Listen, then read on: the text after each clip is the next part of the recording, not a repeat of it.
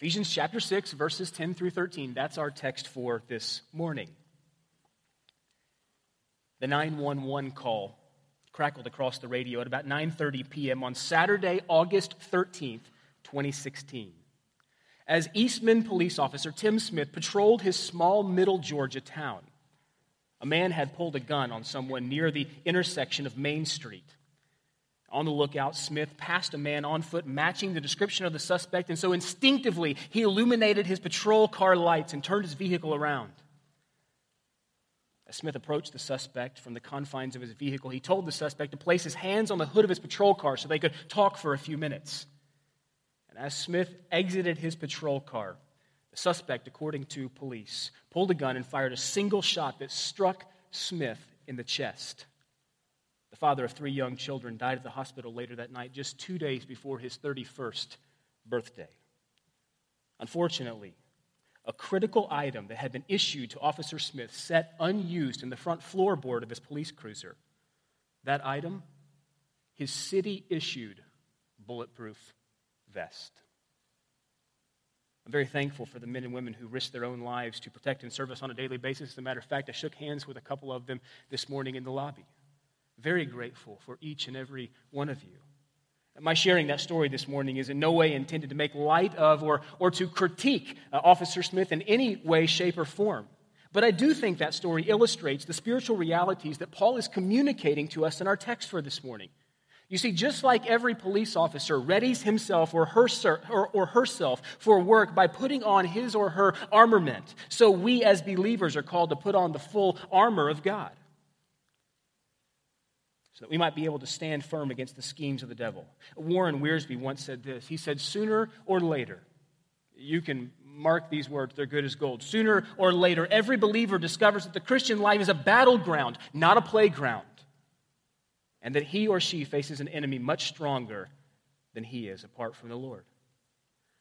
With that, by way of some brief introduction this morning, let me encourage you to stand with us if you have the ability. Turning our attention to our text for this morning. Paul, writing under the inspiration of the Holy Spirit in Ephesians chapter 6, verses 10 through 13, pins the following words Finally, be strong in the Lord and in the strength of his might, put on the whole armor of God, that you may be able to stand against the schemes of the devil. For we do not wrestle against flesh and blood but against the rulers, against the authorities, against the cosmic powers over this present darkness, against the spiritual forces of evil in the heavenly places. Therefore, take up the whole armor of God, that you may be able to withstand the evil day, and having done all, to stand firm. You may be seated. Early on in our chapter of Ephesians, I noted that Paul's letter could be broken down or could be divided into three very clear parts. These may ring a familiar bell to you. Chapters 1 through 3, Ephesians chapter 1 through chapter 3, they deal with the believer's wealth. What Paul uh, undertook to, to help us understand in those verses was, was our our critical position in Christ. They were very doctrinally focused. Those were the foundation chapters. If, if we don't get Ephesians chapter 1 through chapter 3 well, then we will miss everything else, or we will misapply everything else that Paul says beginning in chapter 4 through the end of his letter. Ephesians chapter 3, or chapter 1 through chapter 3, Paul focused on the believer's wealth. It's doctrine. It's our position in Christ. It's what God has done for us. Beginning in Ephesians chapter 4 and spanning all the way through chapter 6, verse 9, that's where we left off last in Ephesians, Paul focused there on the believer's walk. Wealth first, walk second. In other words, in light of all God has done for you, in light of all God has, provi- has provided for you, now live or walk this way. You see, that's to be the motivation. What God has done for you and me in Christ is to be the motivation for our practice. It's to be the motivation for our walk with Christ. It's to answer the why question, why we do what we do, because God has done what He has done for us. The believer's wealth first, the believer's walk second, and then beginning in our text for this morning, in Ephesians chapter 6, verse 10, really through the end of the letter, Paul takes up the issue of the believer's warfare. The believer's warfare. Life is war. Just like Warren Wiersbe said, sooner or later, every believer comes to the point where he or she realizes that life is not a playground, it's a battleground. It's a battleground. Paul tells us in our text for this morning that there, there are forces that, that Satan would love to trip you up. He's a schemer, he's the evil one. Are you prepared for such a battle? Just like no police officer goes to work without putting on his or her armament, just like no soldier goes to battle without all the artillery of war and a battle plan ready for war, so we as believers in a cosmic war should be ready should be armed. How do we prepare ourselves for the battlefield of the Christian life? Point number one on your outline this morning, if you're taking notes, would encourage you to do so. You'll listen much better if you do. Number one is this be strong in God's strength. What's plan number one? What must I do first of all? Well, Paul tells us here in our text. He says, Be strong in God's strength. Finally, be strong. Some uh, translations would, would enter the word brethren there or brothers. Finally, be strong, brothers, in the Lord and in the strength of his might. But notice the concluding language again that Paul uses here as he opens verse 10. He says, finally. Finally. You see, Ephesians 6:10 through 21 is not only the conclusion of Paul's letter, but it's the climax of Paul's letter. Everything that Paul has said from his opening words in Ephesians chapter 1, moving to this point, have brought us to the great crescendo that opens here in Ephesians 6, verse 10. Paul has spoken at length about our position in Christ. He's laid the foundation for our practice or our worthy walk. If you can remember back to chapter 4, uh, Paul encouraged us or he exhorted us to walk in a manner that's worthy of the gospel, that's worthy of the calling to which you've been called. You doing that, friends? Are we walking in a manner worthy of our great high king? The one who stands there in victory for us? Now, Paul points us to the battlefield.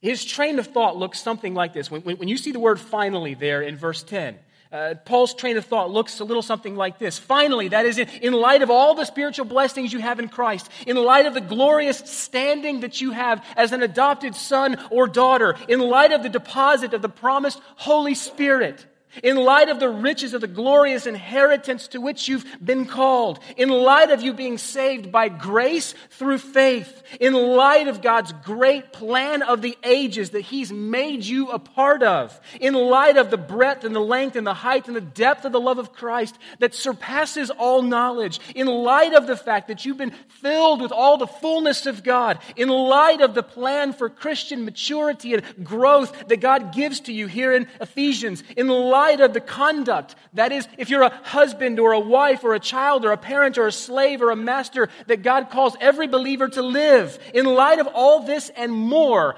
finally, there's a battle. Now, there's a battle to be fought. There's a war to be waged, to be waged in the Christian life. But you need to know everything else prior. In light of this battle, Paul says, Be strong in the Lord and in the strength of his might. Verse 10 there in your Bible, it's actually a passive imperative in the original language. Here's, here's simply what that means it means that it could be better translated this way. And if you have a Holman Christian Standard Bible, which is a Southern Baptist translation, it's a faithful translation. If you've got that translation in front of you, you'll have this better translation of the text. But it's a passive imperative. Here's, here's what it means it means it could be better translated as be made strong in the Lord and in the strength of his might.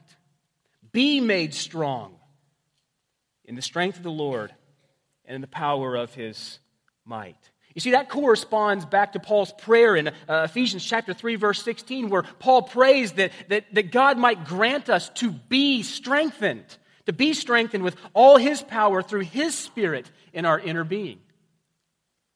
Paul's calling us, be strengthened in the Lord and in the strength of his might. What's Paul saying on the onset here? What's, what, what's, what's Paul getting at? What's he trying to communicate to us? What's the takeaway? What's the sticky thought? What does he want us to leave with as a result of verse 10? Well, I think it's this. I think that Paul's saying here on the onset, I think he's reinforcing the fact that we as believers do not empower ourselves.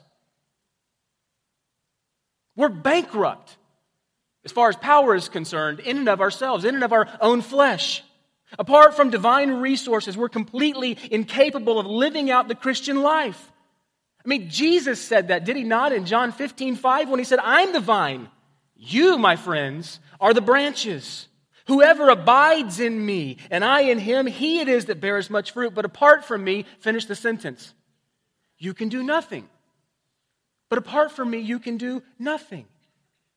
But at the same time, a Christian in close fellowship with Christ has all the power that he or she needs. As a matter of fact, the same resurrection power that raised Jesus from the dead back in Ephesians has been given to you. You have all the power you need because of what Christ has done for you to victoriously live out the Christian life. Can't do it on your own. Don't even try. You're destined for failure.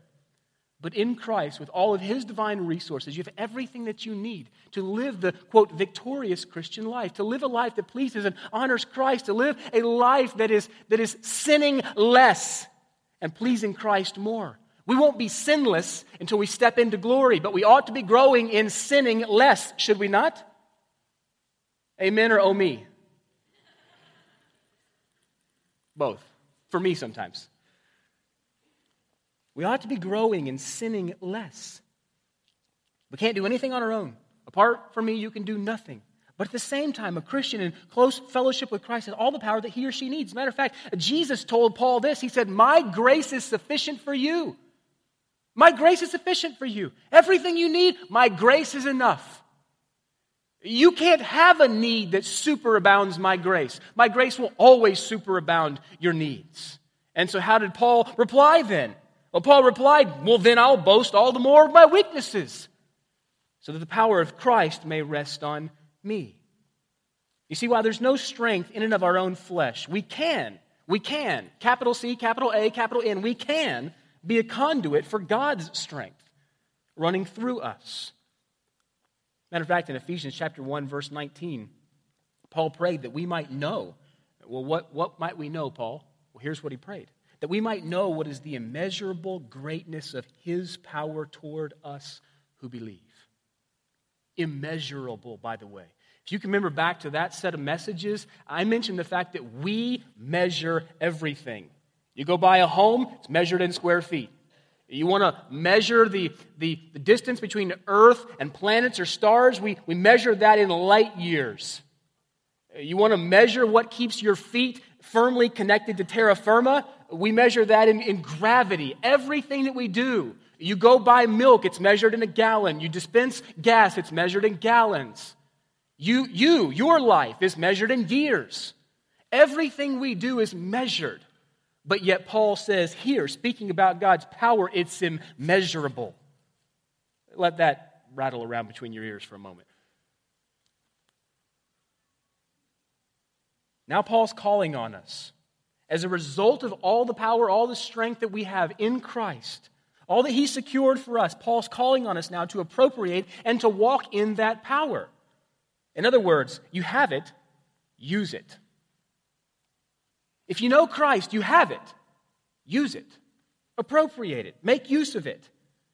But in order to use God's power, you must be made new by God's Son. Let me pause right there. Is that true of you?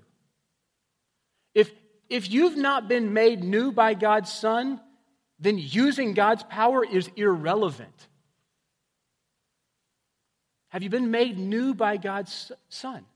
Have you become a new creation in Christ? Has the old passed away and behold, all things are new? Is that true of your life? And, and, and is, there, is there demonstrable fruit that would be an evidence of that? Yes, we're all imperfect, but, but is at least there the, the sprouting or the bud of, of the graces of God evident in your life and mine? I need to be evaluating my life. Am I, am I walking in the Spirit? Am I growing in a sensitivity towards the things of, of God? Am I growing in a corresponding hatred towards sin? Are, are, are, my thoughts increasingly heavenward instead of uh, bound or tethered to the things of this fleeting world? Those would be some evidences. You see, the power to live a righteous life is only available to those who have been made righteous in Christ. If that's you, you have all the power to fight sin and to overcome the daily onslaughts of the evil one. All that power is at your disposal. And so Paul says, be strong. Maybe better translated, be made strong. Be made strong in the strength of God's might. Number two, speaking about a battle plan. We must be protected by God's armor. Not only must we be strong in God's strength, but we must be protected by God's armor. Uh, look at verse 11. Paul says, Put on the whole armor of God that you may be able to stand against the schemes of the devil.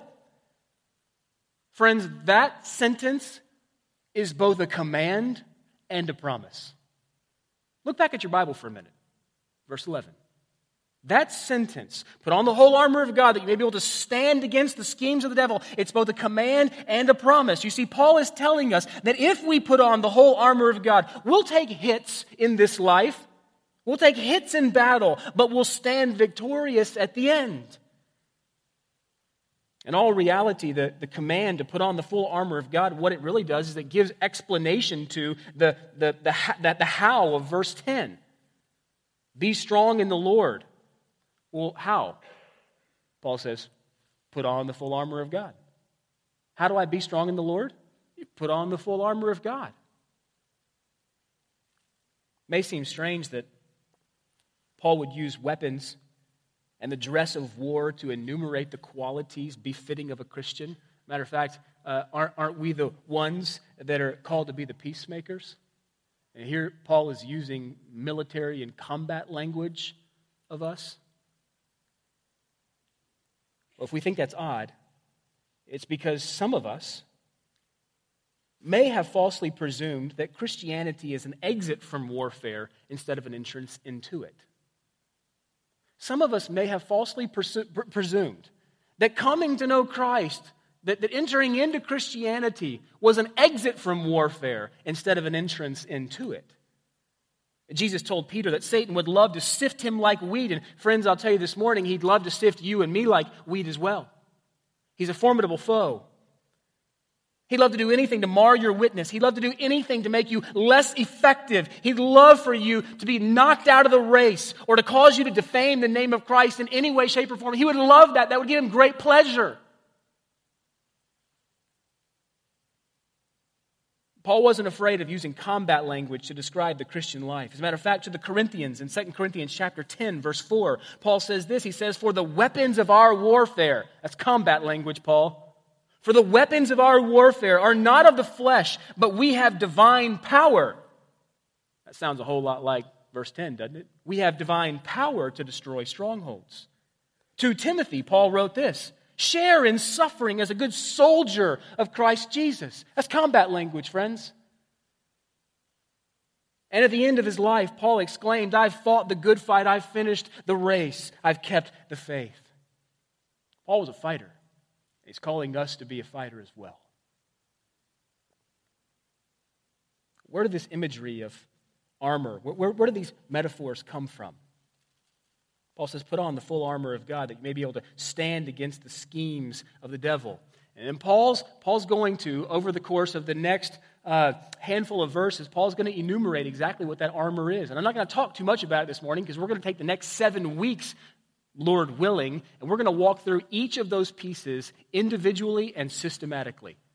That's my plan, at least, to take a full week and to talk about each piece of the armor that God enumerates here in Ephesians chapter 6.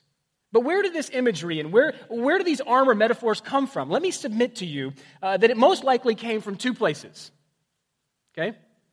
First of all, it probably came from a Roman soldier. Uh, that would have been familiar to everyone. As a matter of fact, Paul was writing this letter from prison, was he not? Probably either within an eye shot, if not physically tethered to a Roman soldier. And so Paul would have looked that guy up from head to toe many, many times a day. He, he would have seen the, the, the, the particular pieces of equipment that that Roman soldier wore for his job, and then he would have thought, okay, I have a job to do. I'm also to be a warrior. I'm also in battle. I'm also to be fighting a good fight. And all of those pieces of armament began to take on a whole new meaning, and Paul began to relate them to the Christian life. Those physical pieces of armor in a spiritual way.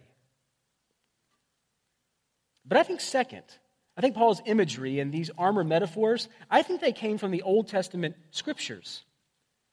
Paul, by the way, Paul knew his, his Bible, did he not?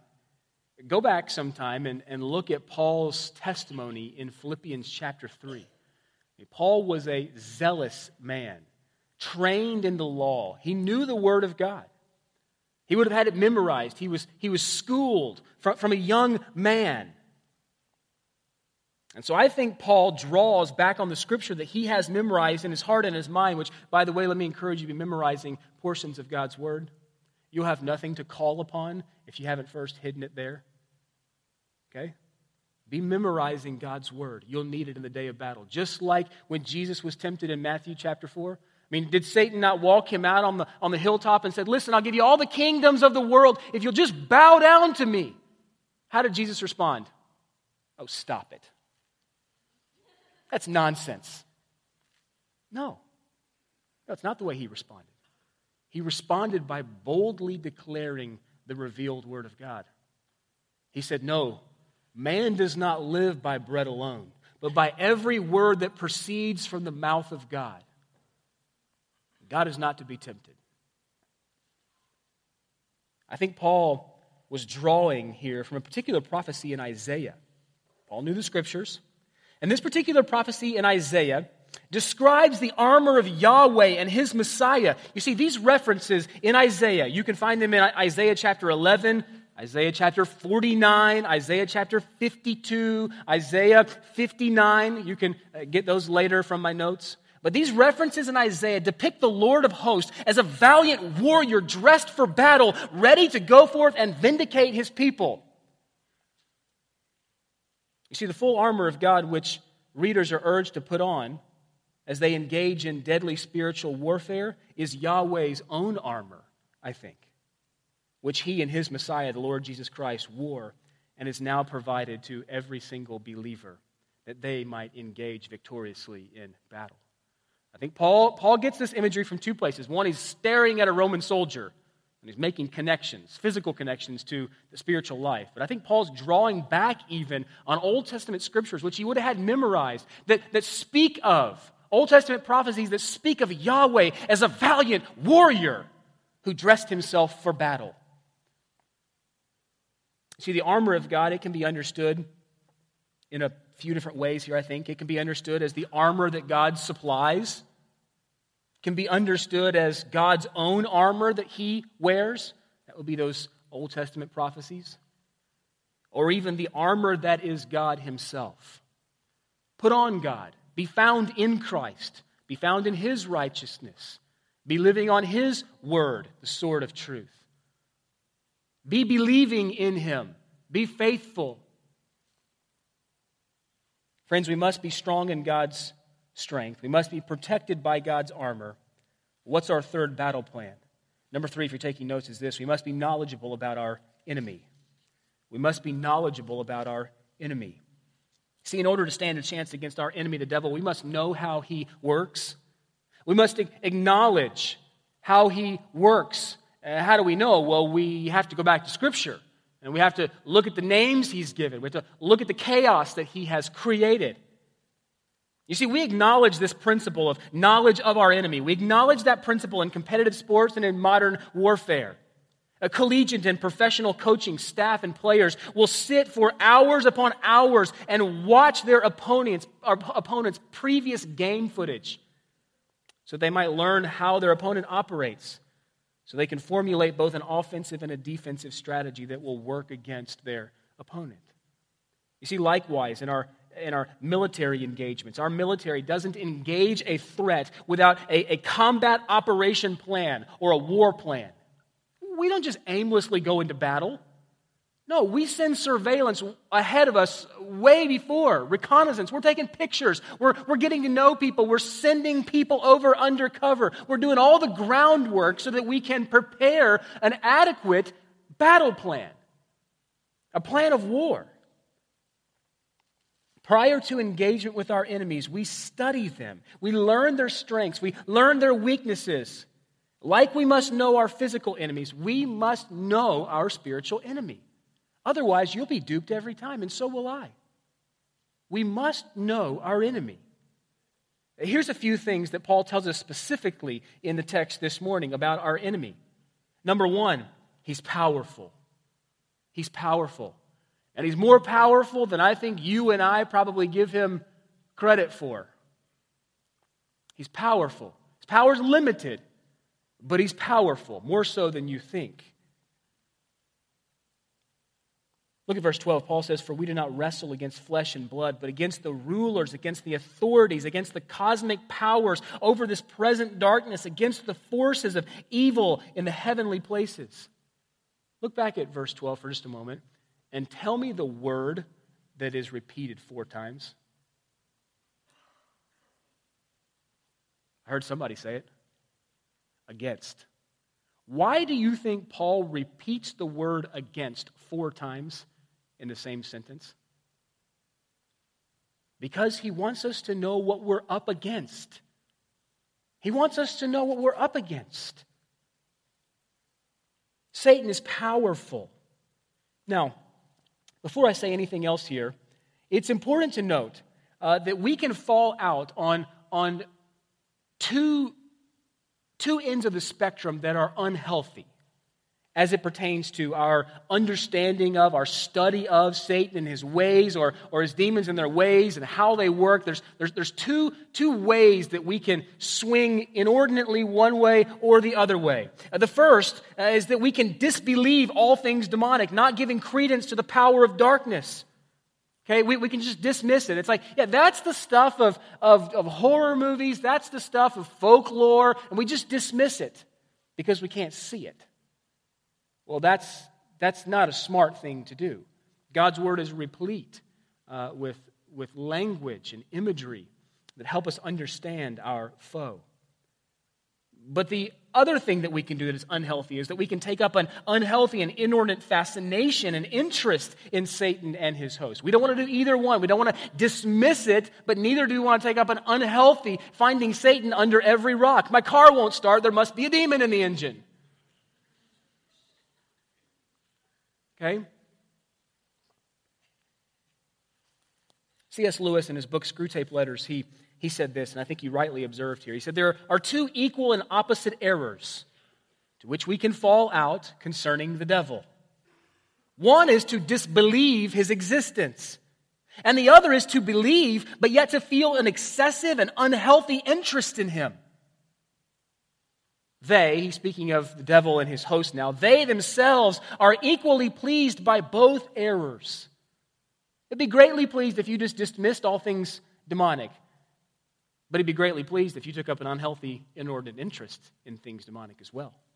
So, a word of caution here, okay? A word of caution. I want you to notice three things about our battle from verse 12. Notice first that the battle is personal. Paul says that, that we wrestle against not flesh and blood, but against the rulers, authorities, cosmic powers, and spiritual forces. We wrestle. Uh, that word there, translated in the original Greek language, has the idea of hand to hand combat. Uh, it's like man to man, put up your dukes kind of language. It's hand to hand combat. Fist fighting uh, is, is the word there for, for wrestle. It's a, it's a personal battle. Uh, secondly, notice it's a supernatural battle. Paul says that we, we don't wrestle against flesh and blood again, but we, we wrestle against powers and authorities and forces. And then, third, I want you to notice, and we've said this already, is that the battle is futile if we try to fight or try to win it in our own flesh. We're involved in a superhuman battle, which conventional tactics will avail us nothing. As you look at verse 12 there in your Bible, you see it's a personal battle. We're wrestling it's a supernatural battle. It's not against flesh and blood. And it's a futile battle if we try to engage it in our own strength. You see, Satan is a strong enemy. Foolish are we if we underestimate his power. Jesus, I'm sorry, not Jesus, John, uh, in Revelation uh, chapter 12, didn't, didn't call him a dragon arbitrarily. Look at the nouns that Paul uses to describe the devil and his demonic hosts. He calls them rulers, authorities, cosmic powers over this present darkness, and spiritual forces in the heavenly places.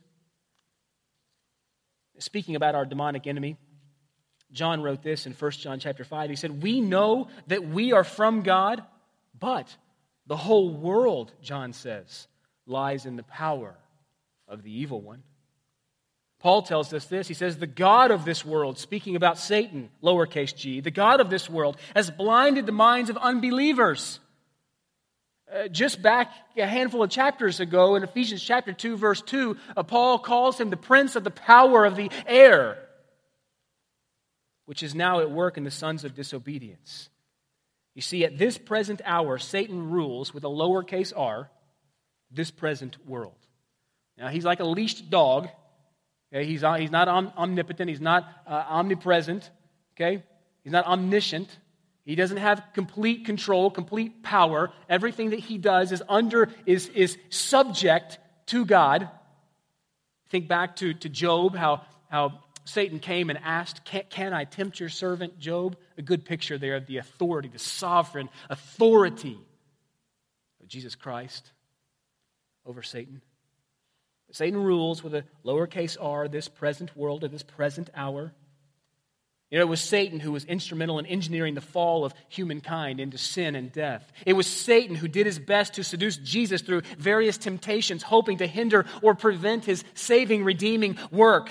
It was Satan who, according to Jesus himself, snatches away the seed. That's the Word of God attempting to keep people from believing. It's Satan who blinds the minds and blinds the eyes of men and women to keep them from clearly seeing the truth of God.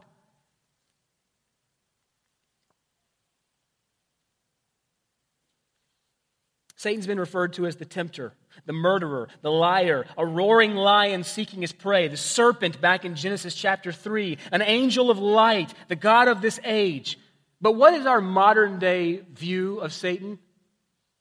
Uh, what is our modern day view of Satan? Maybe not yours, but our culture's modern day view of Satan. It's a little red man in spandex with a tail and horns. That's no foe. I mean, our culture would tell you, get over that. If, if that's your enemy, you got problems. Okay, we, we got hungry mouths to feed, social justice issues have to be tackled, and you're over here worried about the, the, the man in spandex? That's not the picture of Satan that God's word gives us. He's much more powerful than you think. Secondly, be on your outline. He schemes. Paul tells us that. He schemes. Look back at verse 11. Backtrack just a little bit. Paul says that he that you might be able to stand against the schemes of the devil. You see, not only is Satan strong, but he's also wise. Not only is he strong, but he's also wise. Paul tells us that we need to put on the full armor of God so that we might be able to stand against the schemes of the devil. Uh, the word schemes there, by the way, it's the Greek word methodeia. It's where we get our English word methods from. He has many methods, carries the idea of craftiness or trickery or cunning or deceit or even the idea of lying in wait. Uh, like a lion crouching in the open plains for its prey, so Satan is crafty in his attacks. And we cannot afford to be ignorant of his operations. We can't afford to be ignorant of his ways. He schemes. Uh, some translations, I think if you've got a, a, King James Bible sitting on your lap there, or if you've got a translation that came from the Revised Standard, uh, your translation might say wiles, the wiles of Satan. Satan's intelligent. He doesn't always attack directly, he doesn't always attack in the same ways. He uses a variety of times and a myriad of methods. He's a wily foe, cunning, crafty, deceitful, lying in wait. He schemes. What are some of his schemes, you ask? I was thinking through this this week in my study. A couple of these you may have already mentioned in, in verses. But Satan masquerades as an angel of light. He masquerades as the good guy. He seeks to blind men's minds to the truth of God's word. He twists truth or he mixes just enough truth, truth with falsehood so that it seems palatable. Careful, college students. Careful what you hear in your classrooms. Be careful, uh, high school students, maybe even middle school students, mixing just enough truth with error so that it seems palatable. It's one of his schemes. Satan likes to instill doubts in the minds of believers and to tempt them to question the validity of God's goodness. You ever been tempted to question God's goodness? Boy, that's a scheme of Satan. That's a cunning, crafty way to undercut your hope in God. That's what he did to Eve, was it not? Is God really good to you? He flaunts sensuality stores in the mall, magazines as you check out at the grocery store, TV, billboards, radio, movies, sitcoms. I mean, we, we call what is evil good and what is good evil. We're, we're there. He encourages the harboring of bitterness and the withholding of forgiveness. You hear this morning and you're harboring some bitterness or some anger. That's a scheme of the devil. He would love to create division and dissension in your relationships, especially within the body of Christ. Matter of fact, Paul says in 2 Corinthians chapter 2, he says, We forgive so that we would not be outwitted by Satan, for we are not ignorant of his designs. One of his designs is that you would harbor bitterness and unforgiveness, and there'd be division in all your relationships, especially within the body of Christ. Those are some of his schemes. The 17th century pastor and Puritan William Gurnall wrote an expansive treatise on Ephesians chapter 6, verses 10 through 20. He called it the Christian's full armor. It was a, a, massive volume. As a matter of fact, three volumes, and it includes more than 1,250 some odd pages. And within its pages, uh, Gurnall uh, reveals Satan's craftiness as to when and how he oftentimes attacks believers. Let me give you a few of those. You want to know when and how. We're talking about the, the, the crafty one, the serpent, the schemer, the, the deceiver. Well, when and how does he attack believers? Uh, let me give you just a few. He loves to attack when a Christian is newly converted.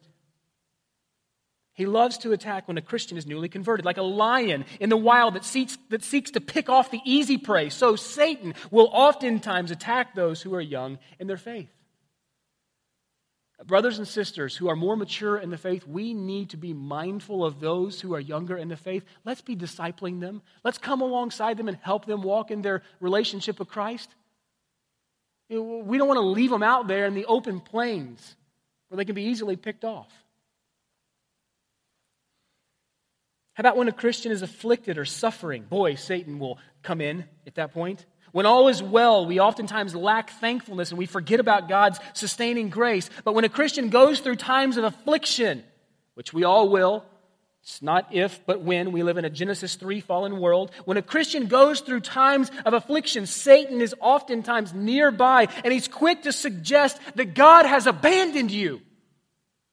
He's abandoned you. And that you really don't belong to him because if you really did belong to him, you wouldn't be going through that. Again, he he causes you to doubt God's goodness and the validity of His grace. Satan would love to have you and me believe that our trials must be evidence that we've been cut off from God and that He never was for us. And if He was, He certainly isn't now. Some of you have probably read John Bunyan's wonderful, masterful work, Pilgrim's Progress. If you haven't, I would highly commend it to your short list of books to read.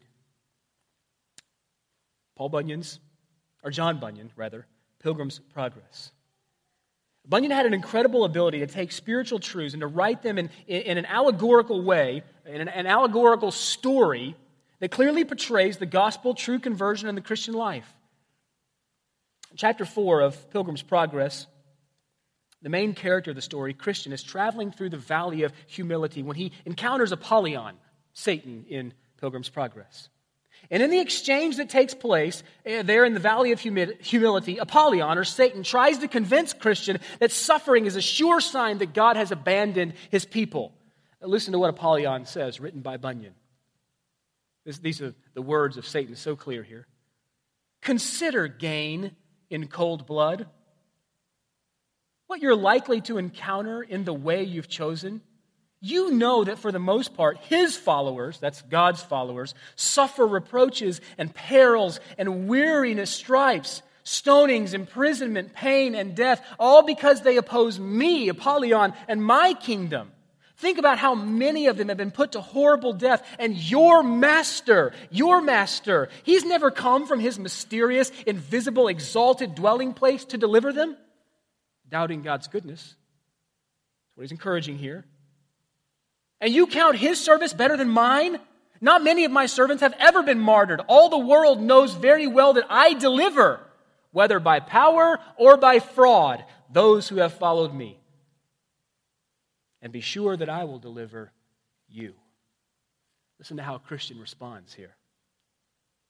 When he, God, for a time does not deliver his servants from trouble, it is for their good.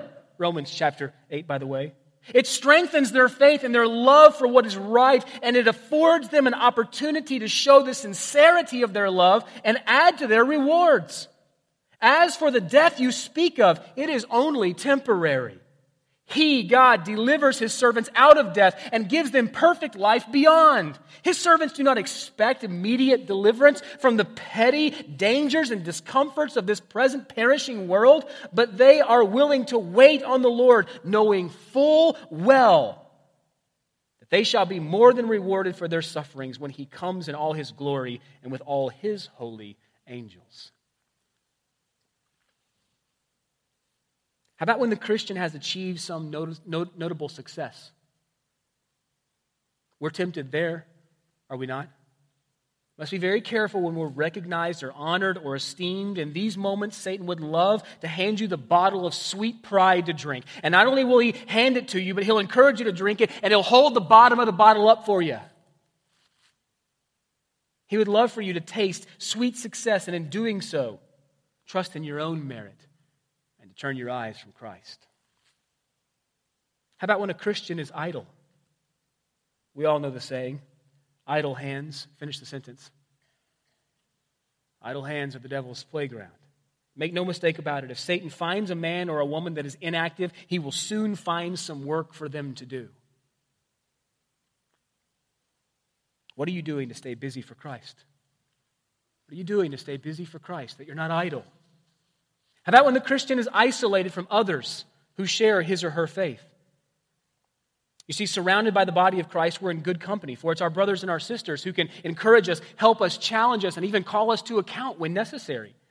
But when we're alone, or when we're surrounded by non Christians who don't share our love for the things of God and don't share our hatred for sin, then you can be certain Satan draws near. How about when the Christian is dying. Satan would love nothing more than to slip in our last hours and bring discouragement and despair. I think of two incredible ladies, two dear sisters, Patsy Meadows and Peg Pollard. Weak as they were in the flesh, they were warriors in heart and in spirit. Standing next to both of them, as a matter of fact, at their hospital beds, they spoke not of fear and hopelessness, but of joy and confidence and a peace that surpasses all understanding. Though I'm sure he tried, Satan was not able to shake these women and to cause them to feel defeated or abandoned. Matter of fact, I can, can remember standing next to, to, to, to Peg's hospital bed singing hymns in the wee hours of the morning.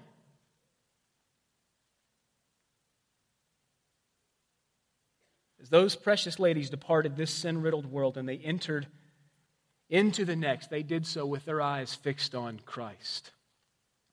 Think about the words of the song that we sang this morning No guilt in life, no fear in death. This is the power of Christ in me. From life's first cry to final breath, Jesus commands my destiny. No power of hell, no scheme of man can ever pluck me from his hand till he returns or calls me home. Here in the power of Christ I stand. Here in the power of Christ, I stand. Friends, be strong in God's strength. Be protected by God's armor. Be knowledgeable about your enemy. He's powerful, he schemes, he's evil.